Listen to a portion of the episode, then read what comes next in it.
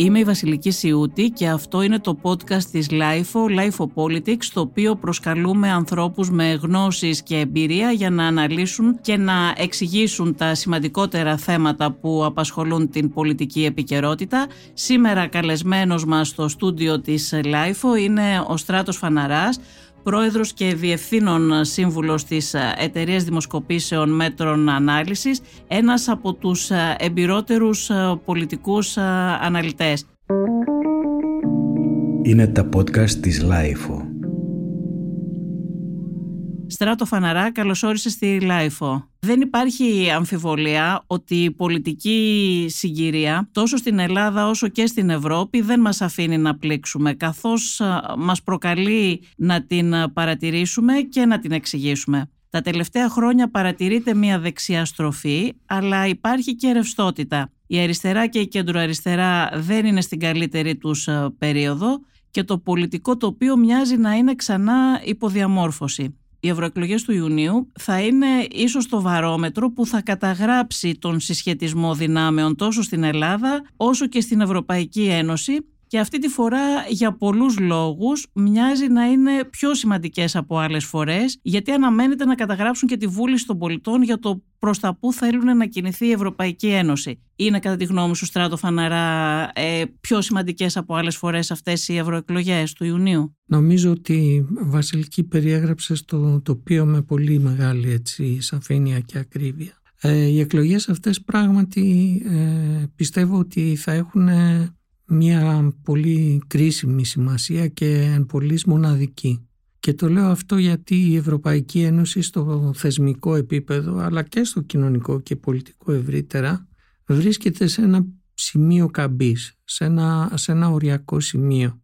Ε, αν θα αποφασίσει να προχωρήσει μπροστά με μεγαλύτερη συνοχή σε όλα τα επίπεδα ε, ή αν ε, θα θεωρηθεί ότι αυτή η εκλογική αναμέτρηση είναι μία μαζί με τις άλλες και θα συμπεριφερθούν τα κόμματα και οι πολίτες με το γνωστό business as usual, ε, είναι πάρα πολύ σημαντικό και κατά τη γνώμη μου θα καθορίσει αν την επόμενη μέρα θα δοθεί ένα μήνυμα ισχυροποίησης της θεσμικής Ευρώπης με τη συνένεση των πολιτών ή αν ε, θα φανεί ότι αυτό που υπάρχει ως διάχυτη εκτίμηση, ότι δηλαδή σταδιακά αποδυναμώνεται, αν θα επιβεβαιωθεί και από το αποτέλεσμα της κάλπης. Και βασικά το, το αποτέλεσμα της κάλπης έχει δύο παραμέτρους πολύ σημαντικές. Η μία είναι η συμμετοχή, που συναρτάται και με την νομιμοποίηση της όλης, κοινωνική νομιμοποίηση της όλης διαδικασίας, και η άλλη παράμετρος είναι ποιες δυνάμεις,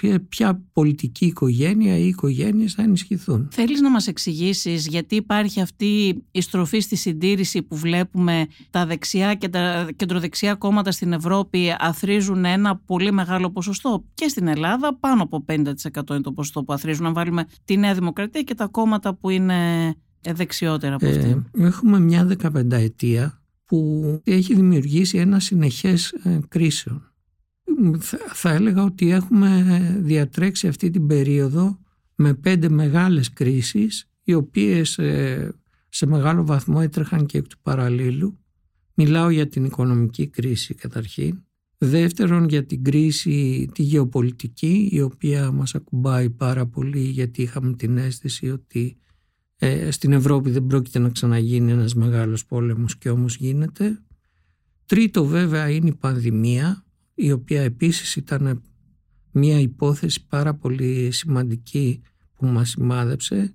Τέταρτο είναι οι μεταναστευτικές ροές, οι οποίες σε κάποια φάση ε, ταρακούνησαν τους Ευρωπαίους, διότι τους δημιούργησαν μια ανασφάλεια ότι εδώ τίθεται ένα ζήτημα ταυτοτικό πλέον.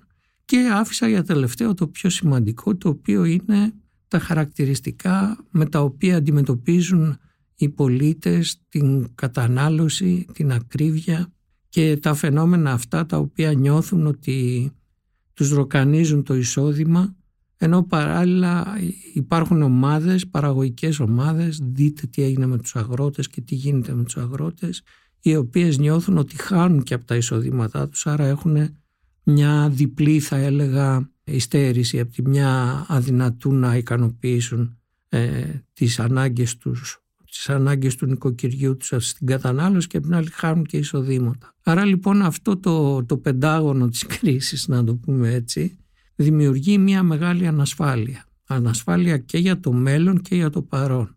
Και η ανασφάλεια πάντα λειτουργεί συντηρητικά. Ενισχύει τις πιο συντηρητικές φωνές. Ε, για παράδειγμα, το μεταναστευτικό, όταν απειλεί τις ταυτότητες, παραπέμπει στο κλείσιμο των συνόρων. Άρα λοιπόν ό,τι σχετίζεται με την πολυπολιτισμικότητα, με τα ανοιχτά σύνορα κτλ. Εξοβελίζεται.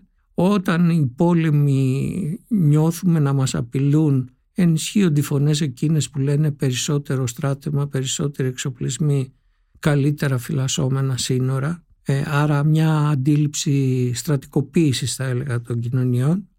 Ε, η πανδημία είναι, είναι το προφανέστερο από όλα, γιατί δημιουργεί ανασφάλεια, γιατί χτυπάει την πόρτα του καθένα, γιατί είδαμε τη νέα γενιά ειδικά δύο χρόνια σχεδόν να είναι κλεισμένη μέσα στο σπίτι, αναβάλλοντας τα πάντα για ένα ακαθόριστο μέλλον. Η, η πανδημία ίσως ενίσχυσε την α, αντισυστημική δεξιά ή ακροδεξιά. Γιατί είδαμε ότι αμφισβήτησαν πάρα πολύ και την επιστήμη, τα εμβόλια. Ναι, και αυτή η διάσταση. Οπότε μ, απλά δεν, δεν ενισχύθηκε η αριστερά από αυτή την πανδημία. Δηλαδή, ενώ άλλες κρίσεις, άλλες κρίσεις μπορεί να κέρδιζε και η αριστερά. Για παράδειγμα, σε αυτές τις κρίσεις που είπες, στο μεταναστευτικό και όλα αυτά, ναι, ενισχύθηκε η δεξιά. Αλλά στην οικονομική κρίση, όπως και στην Ελλάδα, ε, η αριστερά ήταν αυτή που ενισχύθηκε, και η αντισυστημική δεξιά που εκφράστηκε τότε με τον Πάνο Καμένο και τους Ανεξάρτητους Έλληνες. Και στην πανδημία είδαμε να ενισχύεται μια δεξιά με αυτά τα χαρακτηριστικά αντισυστημικότητας. Εντάξει, ναι. Α, θα έλεγα ότι υπάρχει μια διάκριση, έτσι όπως το βλέπω εγώ, η οποία είναι ένα κομμάτι της, αντισυστημικό και αυτό, της άκρας δεξιάς, αλλά είναι και ένα κομμάτι το οποίο είναι αντισυστημικό-αντισυστημικό. Δηλαδή δεν, μπορεί να, δεν ορίζεται με βάση την τοπολογία της αριστεράς δεξιάς, και είναι έτοιμο να κάνει, να πάρει δάνεια είτε από τη μία είτε από την άλλη πλευρά, να αξιοποιήσει ή να δημιουργήσει διάφορες ε, θεωρητικές, έτσι, κατασκευές νομοσιολογικές, και αυτή είναι, αν θέλετε, μια νέα διάσταση, σοβαρή διάσταση που διατρέχει το πολιτικό σύστημα. Δηλαδή δεν μπορώ να δω τα πράγματα σε ένα μονόμετρο μέγεθος πια, που είναι το αριστερά-δεξιά, το οποίο βεβαίως και υπάρχει, αλλά ταυτόχρονα συνοδεύεται και με μια διάσταση που θα έλεγα ότι είναι η διάσταση εντός και εκτός των τυχών. Και αυτή η διάσταση είναι πάρα πολύ σημαντική, γιατί όσοι βρίσκονται εκτός των τυχών, δηλαδή τα πιο ανασφαλή κοινωνικά στρώματα που νιώθουν ότι οι πολιτικές που ασκούνται δεν τους αφορούν, είναι έτοιμοι να λειτουργήσουν και να αποδεχθούν θεωρητικά και λογικά πλαίσια τα οποία οδηγούν σε μία, αν θα έλεγα, αδιέξοδη σύγκρουση και αδιέξοδες πρακτικές. Δηλαδή οι, οι κρίσεις δεν είναι πάντα ευκαιρία για την αριστερά, όπως είχε Όχι. πει με αυτή την περίφημη ατάκα της η κυρία Χτσιόγλου κατά την περίοδο της πανδημίας, που ελπίζανε τότε στην αριστερά, την ελληνική τουλάχιστον, ότι θα αποτελέσει μια ευκαιρία για την ενδυνάμωσή τους. Ε, νομίζω ότι δεν είναι πάντα ευκαιρίες για την αριστερά. Πολλές κρίσεις έχουμε δει και στο παρελθόν. Πάρτε το παράδειγμα της δημοκρατίας της Βαϊμάρης, η οποία κατέρευσε παταγωδώς σε μια κρίση και οδήγησε στην άνοδο του Χίτλερ. Άρα οι κρίσεις ποτέ δεν είναι μονόδρομες και δεν είναι ποτέ αυτονόητο ότι ενισχύουν την, την αριστερά. Αντίθετα, μπορεί να οδηγήσουν σε, στη ακροδεξιά ή σε αντισυστημικά φαινόμενα τα οποία δεν έχουν προσανατολισμό. Ε, Και αυτό νομίζω ότι είναι το φαινόμενο το οποίο ζούμε τώρα. Δηλαδή ε, δεν έχουμε μία εικόνα ε, η οποία να παραπέμπει σε περισσότερη ε, δημοκρατία, σε ένα αίτημα περισσότερης δημοκρατίας, περισσότερης ε, συνεννόησης και δημιουργίας. Έχουμε αντίθετα αιτήματα που παραπέμπουν σε ένα περίκλειστο κόσμο, ο οποίος λειτουργεί φοβικά και αμυντικά. Θα ήθελα εδώ την ερμηνεία σου, γιατί οι σοσιαλιστές και η κεντροαριστερά δεν κατάφεραν να πείσουν τους πολίτες αυτή τη συγκυρία. Στην Ελλάδα είχαμε την συντριβή του ΣΥΡΙΖΑ, η πτώση του οποίου ξεκίνησε από τον πρώτο κιόλας χρόνο της διακυβέρνησής του και συνεχίστηκε ακόμα και όταν πέρασε στην αντιπολίτευση, με την κατάρρευσή του να καταγράφεται και με τη διπλή ήττα των εκλογών το καλοκαίρι.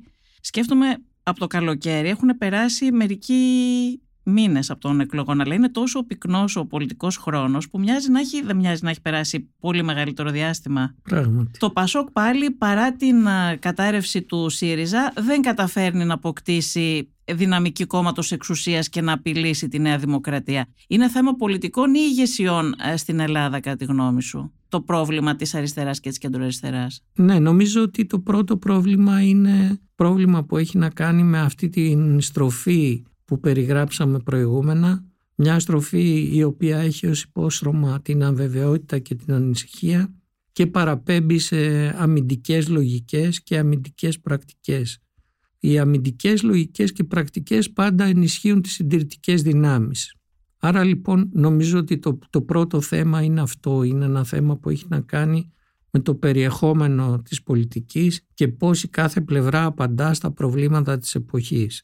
Τώρα βέβαια είναι σίγουρο ότι και οι ηγέτες παίζουν ένα ρόλο και οι ηγεσίες επίσης παίζουν ένα ρόλο, αλλά αυτό είναι κάτι το οποίο δεν μπορούμε να πούμε ότι είναι καθοριστικός παράγοντας, τουλάχιστον εγώ δεν το βλέπω ως καθοριστικό παράγοντα. Άρα τι φταίει που δεν μπορούν να απαντήσουν, για παράδειγμα το ΠΑΣΟΚ και ο ΣΥΡΙΖΑ δεν μπορεί να απαντήσει απέναντι σε αυτήν την ανασφάλεια, την αβεβαιότητα και τα προβλήματα που έχει η κοινωνία σήμερα? Ναι, νομίζω ότι οι, οι πολιτικές οι οποίες ε, κατατίθενται ε, δεν είναι ισχυρές και πιστικές για την αντιμετώπιση αυτών των προβλημάτων. Δηλαδή πάντα η, η κεντροδεξιά έχει, αν θέλετε, ένα ρεαλισμό στη διαχείριση των πραγμάτων, ο οποίος είναι πιο ισχυρός από τις θεωρητικές και πολιτικές κατασκευές της αριστεράς. Η αριστερά συνήθως φαντάζεται έναν κόσμο και προσπαθεί να τον πετύχει.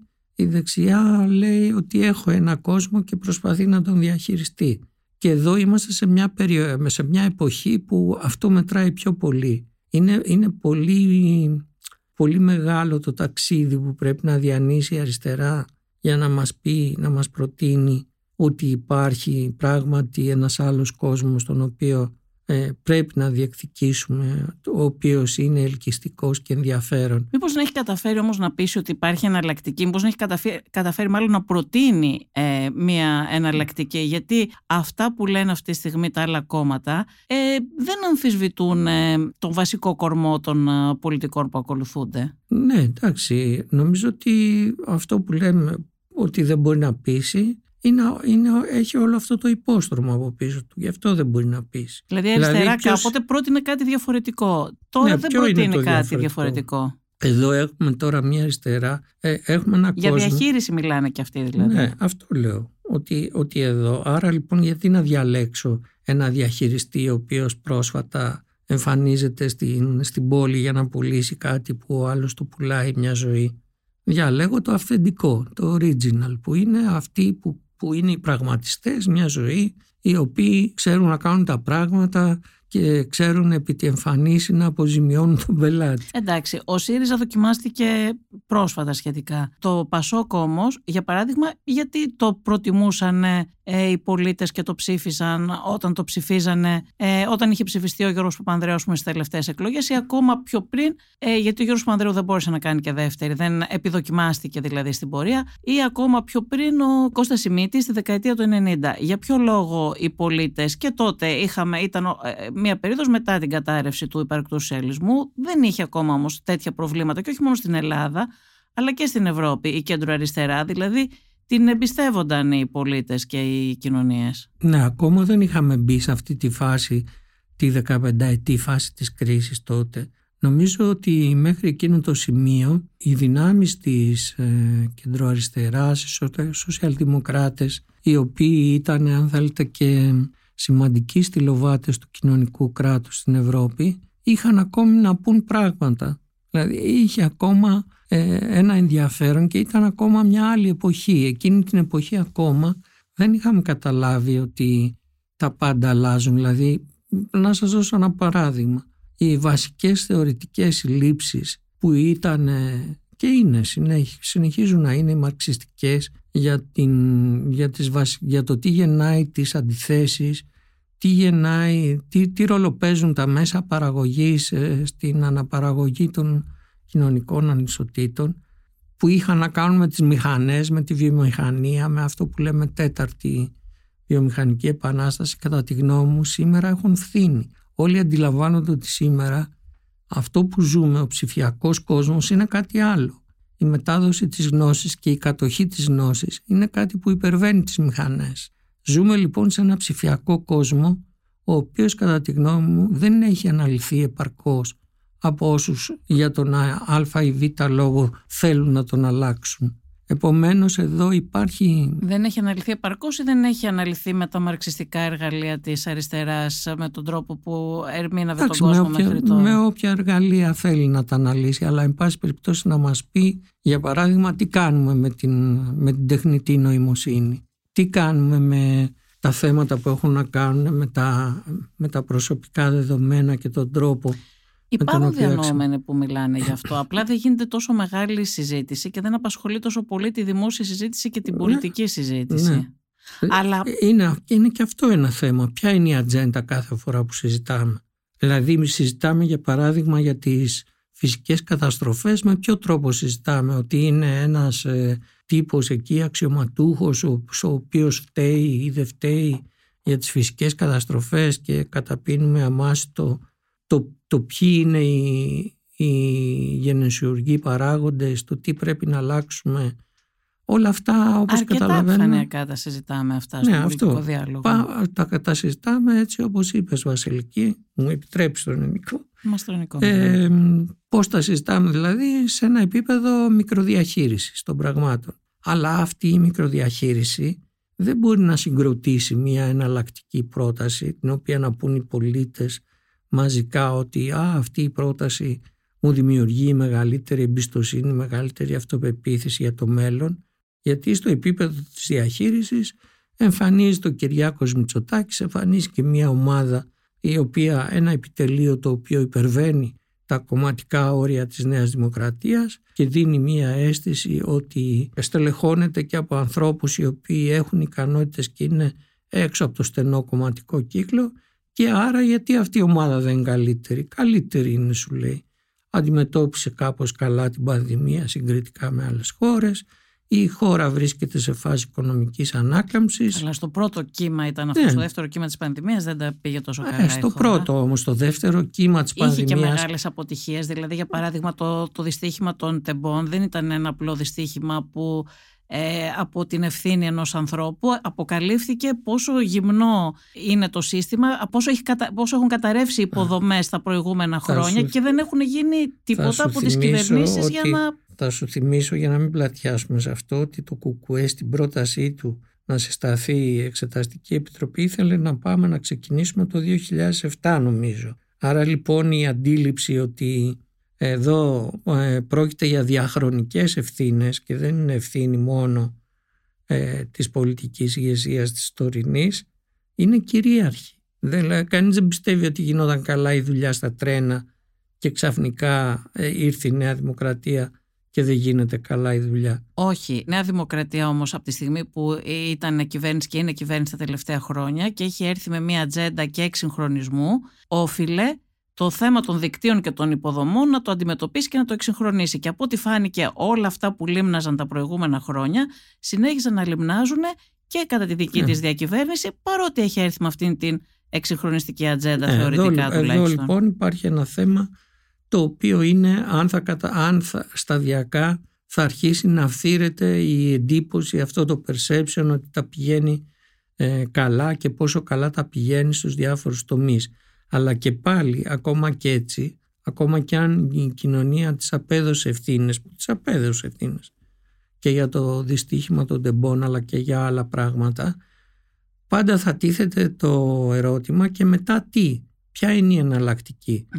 Και εδώ δεν έχει συγκροτηθεί μια εναλλακτική. Εδώ βλέπουμε ότι στο χώρο της αντιπολίτευσης έχουμε ένα κομματικό χυλό ο οποίος βράζει και κατά καιρούς βγάζει και μια φούσκα η οποία μετά από λίγο καιρό σπάει και εν πάση περιπτώσει απέχουμε πάρα πολύ από το να υπάρχει κάτι συγκροτημένο και ισχυρό που να μπορεί να αντιπαρατεθεί. Μάλλον το αντίθετο, πολλή διάσπαση έχουμε, κατακερματισμό και ασαφή προσανατολισμό των δυνάμεων. Τώρα ειδικά του ΠΑΣΟΚ. Το ΠΑΣΟΚ βρέθηκε μπροστά σε υπαρξιακά διλήμματα όλα αυτά τα χρόνια. Αν δηλαδή θα συνεχίσει να υπάρχει. Θυμίζω ότι σε μια εκλογική αναμέτρηση που ήταν τότε η, η Φόφη Γεννηματά πρόεδρος, ε, ε, συζητιόταν και το αν θα μπει στη Βουλή ή όχι. Έφτασε στο τέσσερα κόμμα πέντε τοις εκατό. Επί Βενιζέλου νομίζω έχει ναι, φτάσει στα τέσσερα κόμμα πέντε τοις εκατό. Στο Βενιζέλου, μπράβο.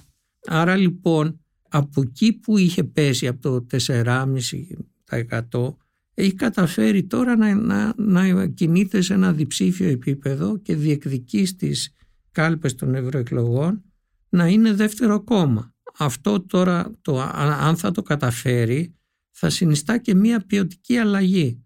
Όχι τόσο ποσοτική, γιατί μπορεί να το καταφέρει παίρνοντας, ξέρω εγώ, ένα δεκαπέντε τοις εκατό, ένα δεκατέσσερα τοις εκατό αν δεν ανακάμψει ο ΣΥΡΙΖΑ. Το δεκαπέντε τοις εκατό δεν είναι ένα καλό ποσοστό για να επιβιώσει. Για να επιβιώσει σίγουρα είναι καλό ποσοστό και το δεκατέσσερα τοις εκατό. Και για να διατηρήσει και την ελπίδα. Εν πάση το θέμα είναι ζωντανή. Ότι, ναι, το θέμα είναι αν καταφέρει να είναι δεύτερο κόμμα, ενδεχομένως να αναπτύξει την επόμενη μέρα μεγαλύτερη δυναμική. Εγώ δεν θα το ξέγραφα δηλαδή με δύο λόγια το ΠΑΣΟΚ από τις πολιτικές εξελίξεις. Νομίζω ότι έχει τις ευκαιρίες του ακόμα. Ο Κασελάκης θεωρείς που έκανε ένα κακό ξεκίνημα, αλλά μιλάμε για έναν άνθρωπο που δεν ήξερε την ελληνική πολιτική πραγματικότητα, προσγειώθηκε στην Ελλάδα και στο κόμμα του ΣΥΡΙΖΑ χωρίς να έχει καμία σχέση ούτε με την πολιτική, ούτε με την αριστερά, ούτε με το κόμμα του ΣΥΡΙΖΑ. Ο ίδιος είπε ότι μαθαίνει γρήγορα. Ε, εγώ νομίζω ότι μαθαίνεις σε έναν βαθμό. Τώρα, το κατά πόσο είναι σοβαρό να γίνονται πρόεδροι κομμάτων και ειδικά της αριστεράς άνθρωποι που δεν είχαν καμία σχέση πριν με αυτό το κόμμα, είναι μια άλλη συζήτηση. Δεν θα την κάνουμε τώρα εδώ. Ωστόσο, ναι, μεν ο ΣΥΡΙΖΑ από την ηγεσία του Κασελάκη συνέχιζε την φθορά και την πτώση, η οποία ξεκίνησε και συνεχίστηκε από τον Τσίπρα, βέβαια. Έτσι. Δεν έριξε το κόμμα από το τριάντα τοις εκατό στο δεκαεπτά τοις εκατό και κάτι ο Κασελάκης. Αυτό το έκανε ο Τσίπρας. Αλλά ο Κασελάκης που εμφανίστηκε ως ο άνθρωπος που μπορεί να ξανακάνει τον ΣΥΡΙΖΑ μεγάλο, συνέχισε την πορεία αυτή της φθοράς. Όπως ήταν και λογικό από τη στιγμή που ο άνθρωπος αυτός δεν ήξερε τίποτα. Τελευταία όμως δείχνει να κινείται επικοινωνιακά περισσότερο, αλλά και πολιτικά θα έλεγα, να κάνει κάποια βήματα για να καλύψει τα κενά που είχε πριν. Πιστεύεις ότι θα μπορέσει να τα καταφέρει? Και αυτή τη στιγμή βλέπεις ότι υπάρχει αυτή η κόντρα α, μεταξύ ΣΥΡΙΖΑ και ΠΑΣΟΚ για το αν ο ΣΥΡΙΖΑ θα καταφέρει να μείνει δεύτερος ή αν θα το περάσει το ΠΑΣΟΚ του Ανδρουλάκη. Είδες ότι μίλησε με πολύ άσχημο τρόπο για τον Νίκο Ανδρουλάκη, τον παρουσίασε εκβιαζόμενο. Είδαμε και κάποιες πολύ γρήγορες επικοινωνιακές κινήσεις, όπως με τα εξοπλιστικά, με το που βγήκε στη δημοσιότητα η επιστολή, δόθηκε στη δημοσιότητα η επιστολή Blinken προς τον Μητσοτάκη, πήγε την επόμενη μέρα στο Δέμπια και ζήτησε να τον ενημερώσει. Που φάνηκε ότι τον ενδιαφέρει το προφίλ της ηγετικότητάς του, που φαίνεται να είναι πολύ χαμηλά και αυτός και ο Ανδρουλάκης, και να προσπαθεί να το βελτιώσει. Πιστεύεις ότι μπορεί να, κάνει κάποιο, μπορεί να έχει κάποιο αποτέλεσμα? Νομίζω ότι όλα αυτά ε, συναρτώνται με, ένα, με, με τα κοινωνικά μέτωπα που έχουν ανοίξει πλέον και δείχνουν όλο και πιο πιεστικά προς την κυβέρνηση. Ποιος θα μπορέσει δηλαδή να συνδεθεί με αυτά τα, τα κοινωνικά αιτήματα και τα κινήματα? Θα είναι ε, οι δυνάμεις αυτές ή μήπως θα είναι δυνάμεις ε, εξωσυστημικές από την ε, άκρα δεξιά? Ένα ερώτημα, γιατί αυτά τα στρώματα έχει μια σημασία και τι εκλογική παράδοση. Κινήματα έχουν. Για ποια κινήματα μιλάς? Μιλάω όμως για παράδειγμα για τους αγρότες. Ποιος μπορεί ο Κασελάκης ως περσόνα πολιτική, ως ηγέτης μαζί με το σημερινό ΣΥΡΙΖΑ να εκφράσει αυτά τα αιτήματα, ή θα, θα ανακατευθυνθούν σε άλλες πολιτικές δυνάμεις? Το ένα λοιπόν είναι αυτό, η, η σύνδεση. Οι αγρότες οι οποίοι ψήφισαν Νέα Δημοκρατία στις εκλογές, ναι, έτσι. Ναι, αυτό λέω. Η, η κυβέρνηση φαίνεται να μην ανησυχεί πάρα πολύ για τους αγρότες πάντως. Ε, Θεωρεί ότι τους έχει, ότι θα καταφέρει να συνεννοηθεί ναι, μαζί τους. Αυτό δεν μπορώ να το ξέρω, γιατί βλέπω ότι Η υπόθεση αυτή εξάλλου δεν είναι μια υπόθεση περίκλειστη που αφορά μόνο στους Έλληνες αγρότες, είναι ευρύτερο το ζήτημα. Αφορά σε, σε όλη την Ευρώπη τη σχέση και την πολιτική που ασκείται σε σχέση με, το, με, το, με την πράσινη ατζέντα τη λεγόμενη. Και αυτό είναι πολύ σημαντικό θέμα Α, που άρα δεν είναι, έχει συζητηθεί είναι στο δημόσιο διάλογο. Ναι, είναι. Ένα λοιπόν είναι αυτό, ποια είναι τα θέματα και πώς αυτά τίθενται, και δεύτερο είναι αυτό που σας είπα κατά τη γνώμη μου πριν, αν δηλαδή και ποιος θα είναι η δεύτερη πολιτική δύναμη. Νομίζω ότι αυτό θα Έχουμε συνιστά... Έχουμε και στην παιδεία ένα κίνημα πάντως αυτές τις μέρες που παιδεία, αναπτύσσεται. Βεβαίως. Και εδώ είναι πιο κοντά η αριστερά, ναι, ναι, για να το πράγμα, εκφράσει. Πράγματι σε αυτό το κίνημα, το κίνημα των νέων, γιατί είναι κατά βάση νέοι άνθρωποι αυτοί που διαφωνούν, η αριστερά είναι πιο κοντά ιστορικά και... Και είναι ένα κίνημα και... κατά των μη κρατικών πανεπιστημίων. Είδαμε και το Πασό που κράτησε μία θέση... Ο Ανδρουλάκης δεν ήταν ερνητικός στα μη κρατικά πανεπιστήμια. Δεν ξέρω αν θα αλλάξουν τώρα την θέση τους. Ο Κασελάκης, που επίσης αρχικά δεν ήταν ερνητικός και από θέση και από αυτά που εξέφερε στο προηγούμενο διάστημα, τώρα δείχνει να προσαρμόζεται με τις θέσεις του ΣΥΡΙΖΑ. Αλλά πάλι δεν ξέρεις πόσο αυθεντικά θα μπορέσει να εκφράσει ε, το κίνημα αυτό. Το ΚΚΕ είναι μια σταθερή δύναμη και είναι πάντα μέσα σε αυτούς τους αγώνες και σε αυτά τα κινήματα. Δεν ξέρω, πιστεύεις ότι θα βγει κάτι από εκεί, θα ζωρίσει αυτό το κίνημα την κυβέρνηση? Έχω τη γνώμη ότι αυτά τα κινήματα δεν είναι τόσο εύκολα ενσωματώσιμα όσο φαινόταν στο παρελθόν. Πιστεύω ότι όσο περνάει ο καιρός τόσο θα πιέζουν όλο το πολιτικό σύστημα, γιατί όπως πολύ σωστά περιέγραψες και φάνηκε μέχρι τώρα, δεν πιέζουν μόνο την κυβέρνηση, πιέζουν και την αντιπολίτευση, την οποία την αναγκάζουν να αναπροσανατολιστεί σε επίπεδο θέσεων και συμπεριφορών. Άρα λοιπόν νομίζω ότι πιέζουν όλο το πολιτικό σύστημα, το οποίο πολιτικό σύστημα θέλω να θυμίσω ότι ακόμα βρίσκεται σε φάση μετάβασης, δηλαδή μετά την κατάρρευση του δικομματισμού, της μεταπολίτευσης, εμφανίστηκε ο ΣΥΡΙΖΑ ως μεγάλη πολιτική δύναμη. Τώρα υπάρχει ένα... το τοπίο που μοιάζει με το τοπίο μιας μονοκομματικής δημοκρατίας και δεν ξέρουμε αύριο ποιο θα είναι ε, το επόμενο στάδιο αυτής της κρίσης, της μετάβασης. Άρα λοιπόν ας μην προεξοφλούμε τις εξελίξεις. Εγώ πιστεύω ότι τα πράγματα πλέον έχουν φτάσει σε ένα κόμπο. Δεν είναι τόσο εύκολα να βγούμε από αυτή τη φάση με επικοινωνιακή διαχείριση και τεχνικές ε, πολιτικής, ας πούμε, στο πόδι. Χρειάζεται μια πολύ μεγάλη συζήτηση. Ξαναλέω, κατά τη γνώμη μου, η αναμέτρηση που έχουμε μπροστά μας ξεπερνάει κατά πολύ το εσωτερικό, το ελληνικό πολιτικό σύστημα. Είναι μια μάχη προς ανατολισμού της Ευρώπης, προς τα που θέλει να πάει, σταθμίζοντας τα δεδομένα σε παγκόσμια κλίμακα. Και περιμένω να δω ε, πράγματα τα οποία ε, πιστεύω ότι δεν θα, θα είναι πρωτόγνωρα. Δεν θα έχουμε ξανά. Δηλαδή δεν μπορώ να φανταστώ ότι θα πάνε... Πιστεύεις ότι θα είναι πρωτόγνωρα αυτά που θα δούμε στις ναι, ευρωεκλογές? Ναι, δεν πιστεύω ότι θα πάνε τα κόμματα. Αν έχουν τουλάχιστον μία έστω και ελάχιστη θέληση επιβίωσης, δεν πιστεύω ότι θα πάνε με ατζέντες σαν και αυτές που πήγαιναν στις, στις εκλογές. Δηλαδή να πούνε «ελάτε να ψηφίσετε γιατί είναι καλό για τη δημοκρατία», και αυτά πλέον δεν πείθουν. Χρειάζονται άλλα πράγματα, χρειάζονται άλλες ιδέες, χρειάζεται μεγάλη εικόνα. Και αν δεν μπορέσουν να την συλλάβουν και να την προτείνουν στις ευρωπαϊκές κοινωνίες, το αποτέλεσμα θα είναι συνταρακτικό. Ναι, αλλά κοίτα, εδώ έχουμε και την εξής ιδιαιτερότητα, η οποία δεν ξέρω πόσο είναι αντιληπτή από, το, από τους περισσότερους ψηφοφόρους. Από τη μία, είναι λογικό στις ευρωεκλογές, και το βλέπουμε αυτό και στην ελληνική κοινωνία, να θελήσουν κάποιοι που ψήφισαν Νέα Δημοκρατία, για παράδειγμα, στις βουλευτικές εκλογές, να θελήσουν να ψηφίσουν ένα άλλο κόμμα για να στείλουν ένα μήνυμα διαμαρτυρίας προς τη Νέα Δημοκρατία. Θα μπορούσε αυτό το, αυτή η ψήφος να είναι είτε σε ένα αριστερό κόμμα, αριστερότερο, είτε σε ένα δεξιότερο Λαϊκό Κόμμα. Αυτό όμως έχει σημασία και πού θα πάει αυτή η ψήφος, γιατί στην, στην Ευρωπαϊκή Ένωση και στο, στο Ευρωκοινοβούλιο είναι πολύ συγκεκριμένες οι ομάδες οι πολιτικές. Δηλαδή έχεις την ομάδα του ι πι πι, του Λαϊκού Κόμματος, της κεντροδεξιάς, που είναι η μεγαλύτερη και ισχυρότερη ομάδα αυτή τη στιγμή, στην οποία ανήκει η Νέα Δημοκρατία. Οπότε, για παράδειγμα, αν ψηφίσεις ευρωβουλευτές της Νέας Δημοκρατίας, θα πάνε σε αυτήν την ομάδα, που είναι η μεγαλύτερη. Έχεις τους σοσιαλιστές, που είναι επίσης από τις, είναι η δεύτερη μεγαλύτερη ομάδα, που αν ψηφίσεις, για παράδειγμα, αυτή τη στιγμή, μόνο το ΠΑΣΟΚ στέλνει βουλευτές στη σοσιαλιστική ομάδα. Αν ψηφίσεις το ΠΑΣΟΚ, οι ευρωβουλευτές θα πάνε στην ε, σοσιαλιστική ομάδα, που επίσης είναι μια ισχυρή ομάδα που επηρεάζει. Αν ψηφίσεις τα πολύ μικρά κόμματα διαμαρτυρίας, θα πάνε σε αυτές τις πολύ μικρές ομάδες. Η αριστερά, για παράδειγμα, η Left, έχει πάρα πολύ μικρή δύναμη στο Ευρωκοινοβούλιο. Τα ακροδεξιά κόμματα επίσης έχουν, εντάξει, είναι κάποια κόμματα τώρα που έχουν μεγαλύτερες ομάδες, που ακούγονται, αλλά είναι και κάποια που έχουν πάρα πολύ μικρές ομάδες με καμία επιρροή.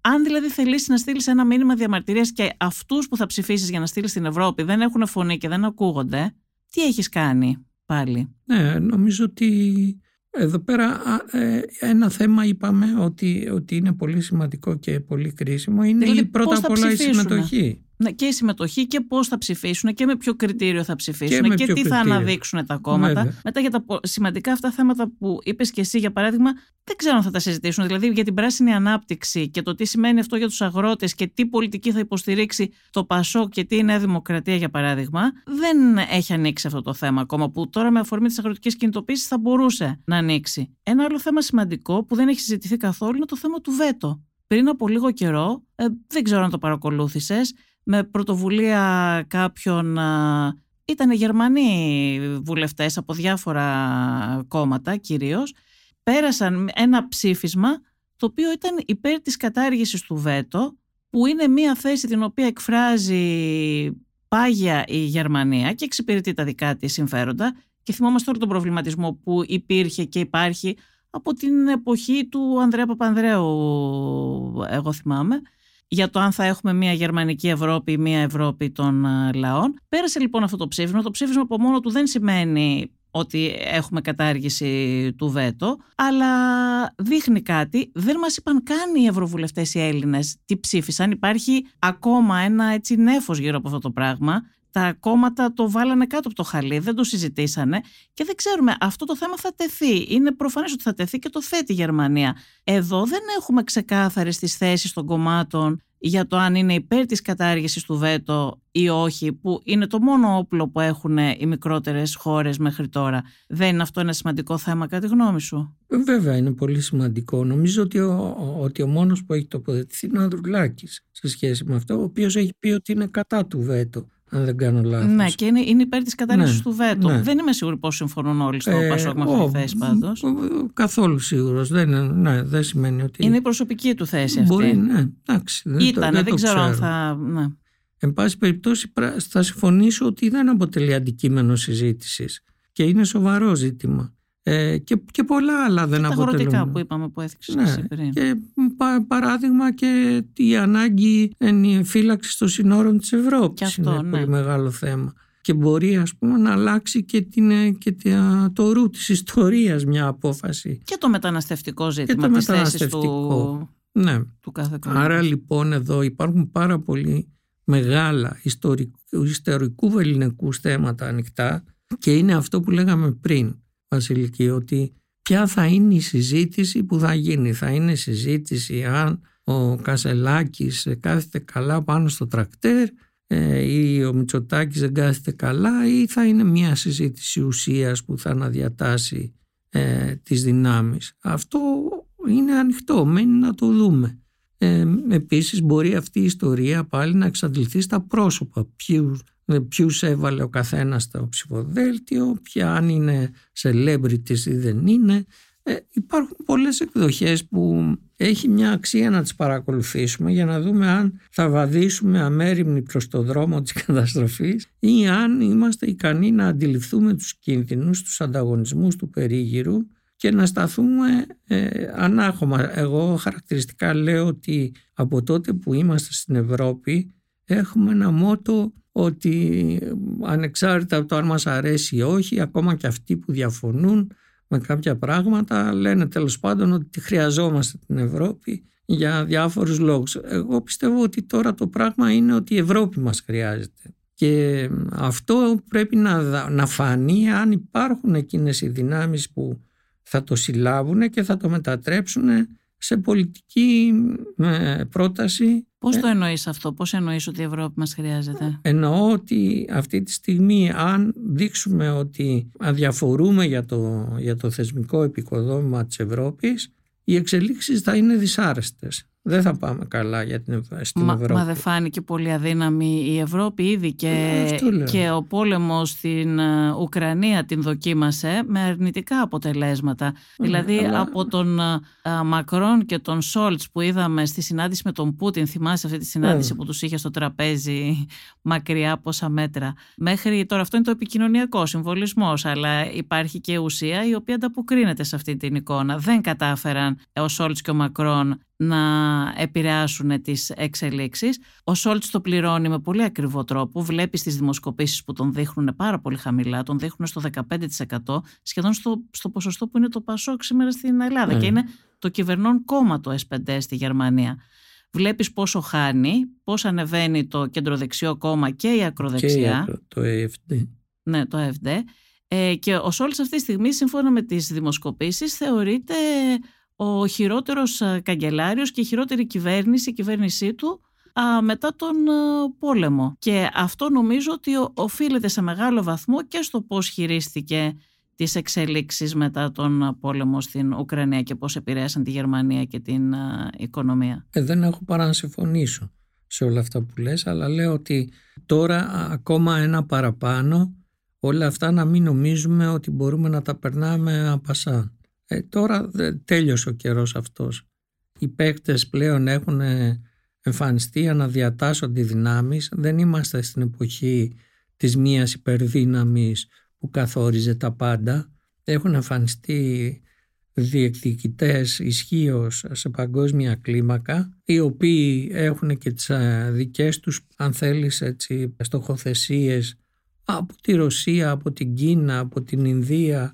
Υπάρχουν παγκόσμιοι παίκτες δηλαδή οι οποίοι βάζουν και αυτή τη δικιά τους ατζέντα και η Ευρωπαϊκή Ένωση δεν μπορεί να, να προσδοκά ότι θα συνεχίσει αν είναι ο παρακατιανός συγγενής αυτής της ιστορίας. Έτσι. Είναι, είναι πάρα πολύ ε, σαφή κατά τη γνώμη μου τα πράγματα και μεγάλα τα στοιχήματα. Στην Ελλάδα έχουμε και μία άλλη ιδιαιτερότητα νομίζω. Στην Ευρώπη η άνοδος των δεξιών και ακροδεξιών κομμάτων έχει αναγκάσει και κόμματα του φιλελεύθερου κέντρου όπως τη Γαλλία του Μακρόν και σοσιαλιστικά κόμματα όπως το ες πέντε του Σόλτς να μετακινηθούν σε λίγο πιο δεξιές θέσεις όπως έκαναν για παράδειγμα στο μεταναστευτικό. Στην Ελλάδα ο Κυριάκος Μητσοτάκης κάνει το αντίθετο, μετακινεί το κεντροδεξιό κόμμα του ακόμα περισσότερο προς το φιλελεύθερο κέντρο, υιοθετώντας πολιτικές που υπάρχουν ακόμα και στην ατζέντα της φιλελεύθερης αριστεράς, όπως το θέμα του, του γάμου, αλλά και στο μεταναστευτικό που τελευταία τον βλέπουμε να κάνει μια πιο φιλομεταναστευτική πολιτική από αυτή που είχε η Νέα Δημοκρατία τα προηγούμενα χρόνια. Για την ώρα ε, του βγαίνει. Πιέζει το ΠΑΣΟΚ να κινηθεί πιο αριστερά κατά τη γνώμη μου και να συναντήσει τον ΣΥΡΙΖΑ σε ένα πολιτικό πλαίσιο που όλο και στενεύει, όμως αφήνει μεγάλα περιθώρια στα δεξιά του και δεν υπάρχει ένα ρίσκο εδώ αν βρεθεί το πρόσωπο και δημιουργηθούν οι υποκειμενικές συνθήκες, γιατί οι αντικειμενικές φαίνεται να υπάρχουν, να δημιουργηθεί ένα μεγάλο δεξιό ή και ακροδεξιό κόμμα στην Ελλάδα? Να αμφισβήτητα, εάν δει κανείς το πού κινείται σήμερα η Νέα Δημοκρατία, ε, η δικιά μας η εκτίμηση με βάση τις έρευνές μας είναι ότι βέβαια παραμένει χαώδης η απόστασή της από τα υπόλοιπα κόμματα, αλλά και η ίδια έχει μια φθορά η οποία την υπολογίζουμε γύρω στις πέντε μονάδες. Αυτές οι πέντε μονάδες δεν προέρχονται από το κέντρο ή την κεντροαριστερά και την όποια διείσδυση διαθέτει εκεί, προέρχονται κυρίως από το δεξιό ακροατήριο. Και αν εμφανιστεί, όπως πολύ σωστά είπες, κάποια προσωπικότητα η οποία να έχει την ικανότητα να ηγηθεί αυτού του χώρου, ο οποίος και αυτός είναι διάσπαρτος σήμερα. Θυμίζω ότι υπήρξαν και κόμματα που τα μάθαμε τις τελευταίες μέρες εκλογές και τα οποία σήμερα εκπροσωπούνται στη Βουλή, άρα και εκεί υπάρχει ένας κομματικός χυλός.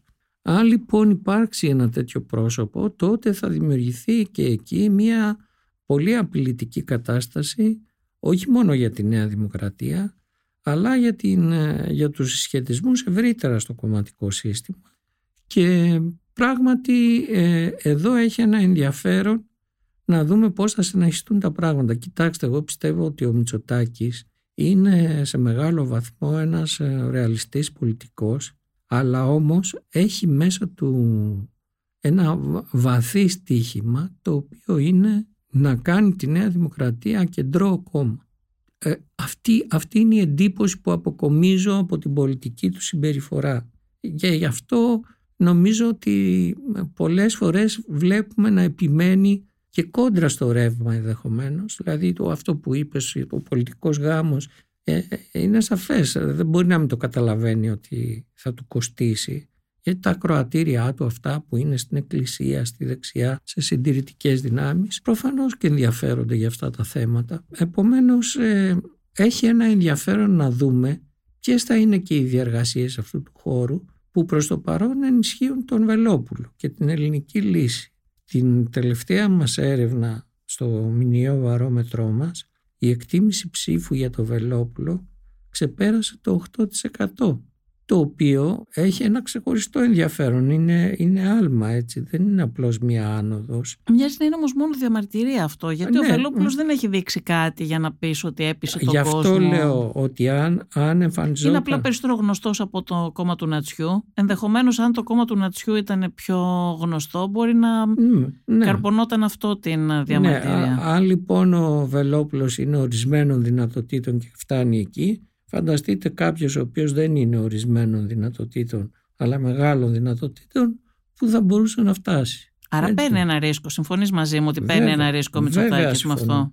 Και, και μοιάζει να το παίρνει συνειδητά, και εγώ θα συμφωνήσω μαζί σου ότι δεν μπορεί να μην ξέρει τι κάνει. Σαφώς δηλαδή, και ξέρει. Ε, είναι ξεκάθαρο ότι το πάει. Δηλαδή, συμφωνώ πάρα πολύ και εγώ με αυτό που λες. Φαίνεται ότι ε, έτσι δείχνουν και οι πράξεις του. Συνειδητά το πάει προς τα εκεί και γνωρίζει ότι θα υπάρχει πολιτικό κόστος. Τις δημοσκοπήσεις και τις μετρήσεις ξέρουμε πόσο τις λαμβάνει υπόψη του και πόσο επαγγελματικά κινείται σε αυτό και πώς μετράει και τις πολιτικές πριν τις φέρει και βλέπει τις αντιδράσεις και όλα αυτά τα πράγματα. Άρα αυτό που έκανε το έκανε πολύ συνειδητά, γνωρίζοντας ότι θα δυσαρεστήσει και θα απομακρύνει ένα συντηρητικό κομμάτι ψηφοφόρων από, το, από τη Νέα Δημοκρατία. Έτσι είναι, συμφωνώ μαζί σου. Και ίσως και γι' αυτό έχουν ρίξει και χαμηλά τον πύχη και για τις ευρωεκλογές. Δηλαδή μιλάνε για το ποσοστό των προηγούμενων ευρωεκλογών που ήταν, πόσο ήταν, τριάντα τρία τοις εκατό. Ε, λογι, αυτό είναι λογικό. Κανείς δεν πάει να βάλει τον πύχη πιο ψηλά από ότι η ίδια η ζωή του, του έχει προσδιορίσει να τον βάλει, και το να λένε ότι θα συγκρίνουμε το ποσοστό μας με το προηγούμενο που πήραμε σε ευρωεκλογές είναι απολύτως λογικό να το λένε. Πιστεύεις ότι μπορεί να δούμε μεγαλύτερη πτώση από την αναμενόμενη, δηλαδή να έχει μπροστά και το δύο η Νέα Δημοκρατία, ας πούμε, να πάρει ένα ποσοστό είκοσι οκτώ είκοσι εννιά τοις εκατό? Δεν θέλω να πιθανολογήσω, δεν μου αρέσει να κάνω το. Και μάλιστα όταν έχουμε εκλογές τον Ιούνιο, έχουμε ακόμα δρόμο. Εντάξει, από την αντίδρασή σου πάντως νομίζω ότι δεν το θεωρείς και απίθανο να πεις ότι α, αυτό αποκλείεται, αυτό να το, πέσει το, κάτω από τριάντα τοις εκατό. Βασιλική, θέλω να σου θυμίσω, δεν θα το είχες δει προφανώς, αλλά θυμάμαι χαρακτηριστικά ότι δύο-τρεις εβδομάδες πριν από τις εκλογές, ε, στην έρευνα που παρουσιάζαμε σε αυτό το μηνιαίο βαρόμετρο, είδα ένα κόμμα που το λέγανε Νίκη να ξεπερνάει το δύο τοις εκατό και δεν ήξερα ποιο είναι. Και έψαχνα στο...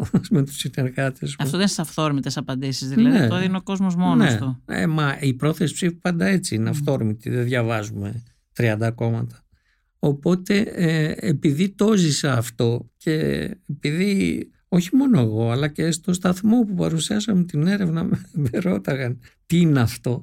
Ε, και αυτό τελικά ήταν ένα κόμμα το οποίο μπήκε στη Βουλή και ξεπέρασε το, το όριο του τρία τοις εκατό. Έχοντας λοιπόν τέτοιες εμπειρίες και βλέποντας ότι ε, μπροστά μας έχουμε μια κάλπη η οποία ενδεχομένως να θεωρηθεί ακόμα πιο χαλαρή από ότι η προηγούμενη, ακριβώς τη λογική του business as usual, ε, δεν θέλω να πιθανολογήσω. Θεωρώ ότι όλα, όλα μπορεί να συμβούν και όλα είναι ανοιχτά. Ε, το μόνο που δεν μπορώ να, να, να υποθέσω και το οποίο θα μου δημιουργούσε μια τεράστια έκπληξη θα ήταν να σπάσει αυτή η εικόνα της, του κυρίαρχου κόμματος. Να εμφανιστεί δηλαδή ξαφνικά ένα κόμμα το οποίο να μπορεί να κάνει challenge στη Νέα Δημοκρατία στα επίπεδά της. Αυτό δεν μπορώ να το φανταστώ, δεν το βλέπω. Δεν το αλλά... βλέπεις για το άμεσο διάστημα, ναι, για τώρα, για με τις ευρωεκλογές. Ναι, αλλά όχι ένα γενικά. τοπίο, όχι γενικά, για μέχρι τις εκλογές. Μετά τις εκλογές ξαναλέω ότι οι συσχετισμοί μπορεί να γεννήσουν άλλα πολιτικά ζητήματα και άλλες πρωτοβουλίες. Έτσι, δεν είναι... Για παράδειγμα, αν, αν οι δυνάμεις της κεντροαριστεράς παραμείνουν περίπου ισοϊψής και κάτω από τον πύχη του δεκαπέντε τοις εκατό, είναι, είναι φανερό ότι οι ηγεσίες τους θα, θα υποστούν πιέσεις. Ε, άρα λοιπόν όλα αυτά είναι ανοιχτά ζητήματα. Ε, το θέμα είναι τώρα να δούμε πώς θα πολιτευτούν στην πορεία προς εκεί, να δούμε αν το επίπεδο της ανασφάλειας και της αβεβαιότητας στους επόμενους μήνες θα πέσει ή αν αντίθετα θα αυξηθεί και θα δημιουργήσει πάλι μια νέα συσπήρωση γύρω από την κυβέρνηση, γιατί αυτό είναι η εμπειρία από την εκλογή της Νέας Δημοκρατίας μέχρι σήμερα, από το δύο χιλιάδες δεκαεννιά μέχρι τώρα, ότι περνάμε διαρκείς κρίσεις οι οποίες λειτουργούν συσπηρωτικά γύρω από την κυβέρνηση, γιατί οι κρίσεις αυτές σε μεγάλο βαθμό δεν θεωρείται ότι έχουν παραχθεί από την κυβέρνηση, αλλά ότι η κυβέρνηση προσπαθεί με κάποιο τρόπο να τις αντιμετωπίσει. Αλλά στις ευρωεκλογές δεν φοβάται κάποιος ότι υπάρχει κάποιο διακύβευμα σοβαρό? Λέω. Δηλαδή στις εθνικές εκλογές ξέρουμε ότι πολλοί ψήφισαν τον Κυριάκο Μητσοτάκη όχι απαραίτητα για να τον επιδοκιμάσουν, ε, να επιδοκιμάσουν το έργο του, αλλά γιατί δεν ήθελαν ναι, να έρθει αυτή, ο ΣΥΡΙΖΑ, ας α, πούμε. Πολύ σωστά. Αυτό Τώρα είναι το... δεν υπάρχει ο μπαμπούλας ναι, εντός αυτό... εισαγωγικών του ΣΥΡΙΖΑ για να τρομάξει ο Μητσοτάκης τους ψηφοφόρους, άρα θα αισθανθούν πιο ελεύθεροι και ίσως εδώ πέρα να έχουμε και μια πιο γνήσια αναμέτρηση, αν δεν κυριαρχήσει βέβαια τώρα που το σκέφτομαι η, αυτό, η διαμαρτυρία. Αυτό που λες, Βασιλική, είναι η μεγάλη παγίδα αυτών των εκλογών, δηλαδή να θεωρηθεί ότι πρόκειται για μια χαλαρή αναμέτρηση στην οποία και να μην ψηφίσουμε ή να ψηφίσουμε ότι να είναι, δεν έχει καμιά σημαντική έτσι, επίπτωση, και να πάμε σε αυτή την εκλογική αναμέτρηση με αυτό το κυρίαρχο κλίμα. Την επόμενη μέρα να είσαι σίγουροι ότι θα κρεμάσουν κουδούνια στην Ευρωπαϊκή Ένωση όλοι οι ανταγωνιστές της και θα βρεθούμε μπροστά σε πρωτόγνωρα διλήμματα που θα αφορούν την κυβερνησιμότητά της και το μέλλον της, και αυτό θα έχει τεράστια επίπτωση και στα κράτη-μέλη. Στράτο Φαναρά, σε ευχαριστώ πάρα πολύ. Εγώ ευχαριστώ για την πρόσκληση και την ωραία συζήτηση. Ακούσατε τη Βασιλική Σιούτη και το LiFO Politics. Σήμερα καλεσμένος μας στο στούντιο της LiFO ήταν ο Στράτος Φαναράς, πρόεδρος και διευθύνων σύμβουλος της εταιρείας δημοσκοπήσεων Metron Analysis. Είναι τα podcast της LiFO.